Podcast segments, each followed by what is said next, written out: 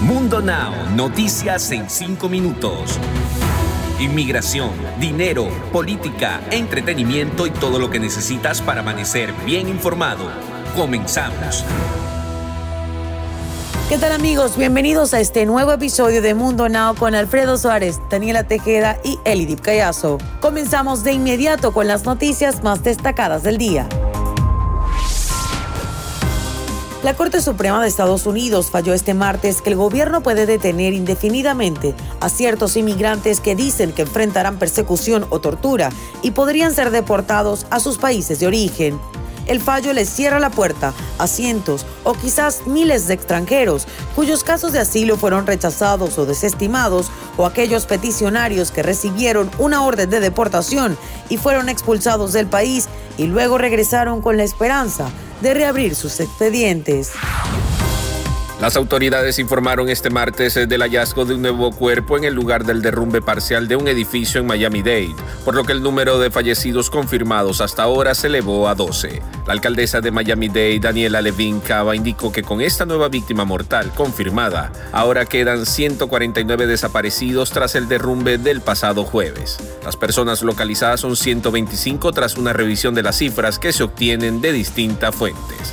Según la alcaldesa, la lista no es definitiva y se está tratando de recabar información con los consulados de diversos países para hacerla más precisa.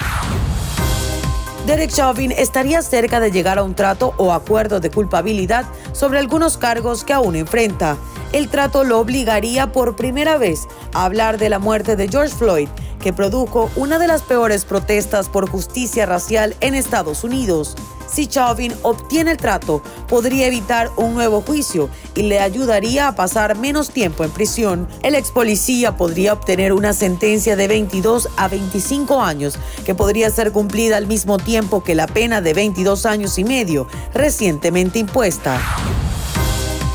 Advierten aumento del precio de la gasolina en Estados Unidos para el verano. Después de una breve caída, los precios de la gasolina en Estados Unidos están aumentando nuevamente. El precio promedio por un galón de gasolina subió dos y medio centavos desde la semana pasada a tres punto cero nueve dólares por galón el lunes. El promedio nacional es ahora casi cinco centavos más alto que hace un mes y noventa y dos centavos más alto que en esta época el año pasado. El analista de petróleo de GasBuddy, Patrick DeHaan, dice que los estadounidenses deberían esperar pagar aún más en la gasolinera antes del cuatro de julio. Y seguimos con las noticias más controversiales. Obviamente les hablo de lo más actual en el mundo del entretenimiento. El mundo de las telenovelas se encuentra de luto. Sin duda alguna, esto nos dejó con el corazón roto, ya que se dio a conocer la terrible noticia de que una de las más grandes escritoras y guionistas en América Latina, Delia Fiallo, falleció en las primeras horas de este martes, a la edad de noventa y seis años, dejando en su recuerdo un gran legado y grandes telenovelas mexicanas. Delia Fiallo, de origen cubano, perdió la vida en la mañana de este martes. La encargada de dar esa noticia fue su hija, en donde hasta el momento no ha dado a conocer las causas de la muerte, pero ella, la madre de la novela, será siempre recordada. Perdió la vida a sus noventa y seis años de edad y nos dejó a todos con el corazón roto. En más noticias, tras varios meses de no aparecer públicamente y estar alejado de las redes sociales, Vicente Fernández junior lanzó un mensaje en donde asegura que está bien y advierte que tomará acciones legales contra una revista de espectáculos que publicó que se encontraba en rehabilitación. En el video, el hijo de Vicente Fernández asegura que se encuentra bien y que tras la publicación por la revista T V Notas, él junto con su abogado se encuentran revisando qué acciones legales tomarán contra la publicación mexicana. Deportes.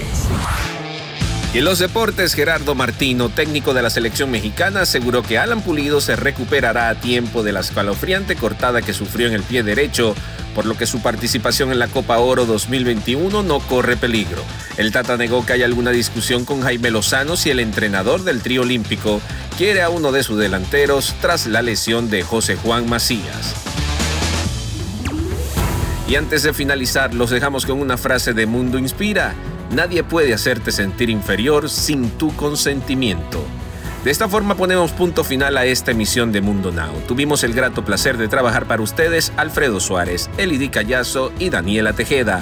Recordándole que en Mundo Hispánico estamos a solo un clic de la información, no se olvide de visitar la doble u doble u doble u punto mundo hispánico punto com.